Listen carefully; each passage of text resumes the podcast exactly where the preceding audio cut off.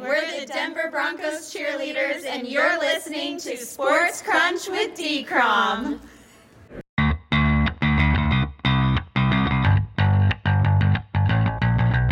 Back here at the 2022 Reese's Senior Bowl, this is Sports Crunch with D. Crom. I'm your host, David Cromwell, and we are joined right now by Chris Burke, who covers the Detroit Lions and is an NFL draft analyst as well for The Athletic. Chris, uh, what players stood out to you the most yesterday in practice in terms of helping their stock?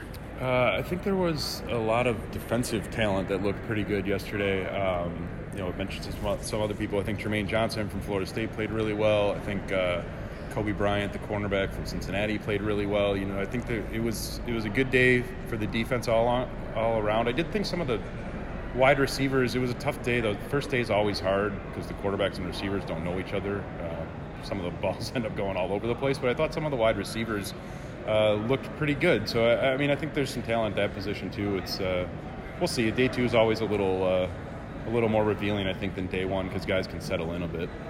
Uh, very, very good point. And uh, in terms of the quarterbacks yesterday, it was a very uneven day for them collectively. But which one do you think uh, helped themselves the most? Uh, I thought Sam Howell had a, had a decent day, all things considered. Um, you know, I think uh, on the American roster, he was probably the best of the three guys out there.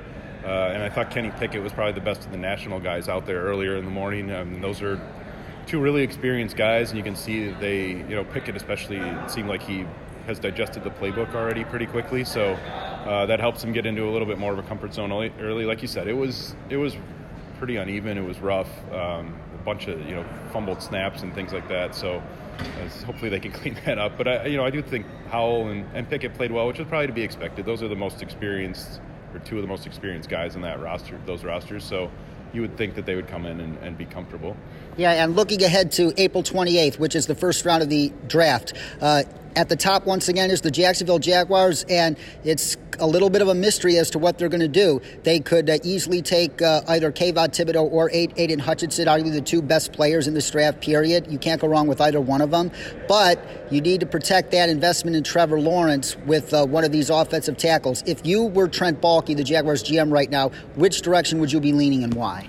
Yeah, I mean, man, it's a good question. Um, I, there are a couple of those offensive tackles uh, up top that I think you could, especially in this class, because those edges are good. Thibodeaux and Hutchinson are good, but I don't know, you know, that we're talking about them as like all-time greats in this draft. So I think you could go offensive tackle, um, and that's hard. I, I mean, I still think that the edges are the two two best players right this second. So I'd maybe take one of them, Thibodeaux or Hutchinson, and just hope you can build the defense a little bit more. But I certainly would understand if they're leaning the other way, Neal or Ekwonu, you know, one of the one of the guys up top uh, on the offensive line, because like you said, they got to protect Lawrence. They can't continue to go through seasons like this one where he's just getting clobbered all the time. So. Um, That'd be interesting, and it really will set the tone for everything else that happens in the top 10. Yeah, and speaking of those two tackles, Neal and uh, Ekwonu, uh, which tackle do you currently have a higher grade on and why? Uh, I mean, I think, man, they're both close too. To me, it's sort of like that Hutchinson Thibodeaux discussion. You know, which one do you prefer yourself? I, I like. I mean, I think Neal to me looks like a guy that's going to play from the moment he sets his foot on an NFL campus. So I probably have him a little higher, but uh, is really someone who can get out there and run block for you a ton too. I mean, you could play him inside, I guess, if you wanted to uh, at guard, or if you had a couple tackles in place. I don't think you'd take him at one to do that, but. Um, two really good talents for sure, and both guys should be pretty good early on in their careers, I think. Chris Burke, The Athletic, thank you for joining us.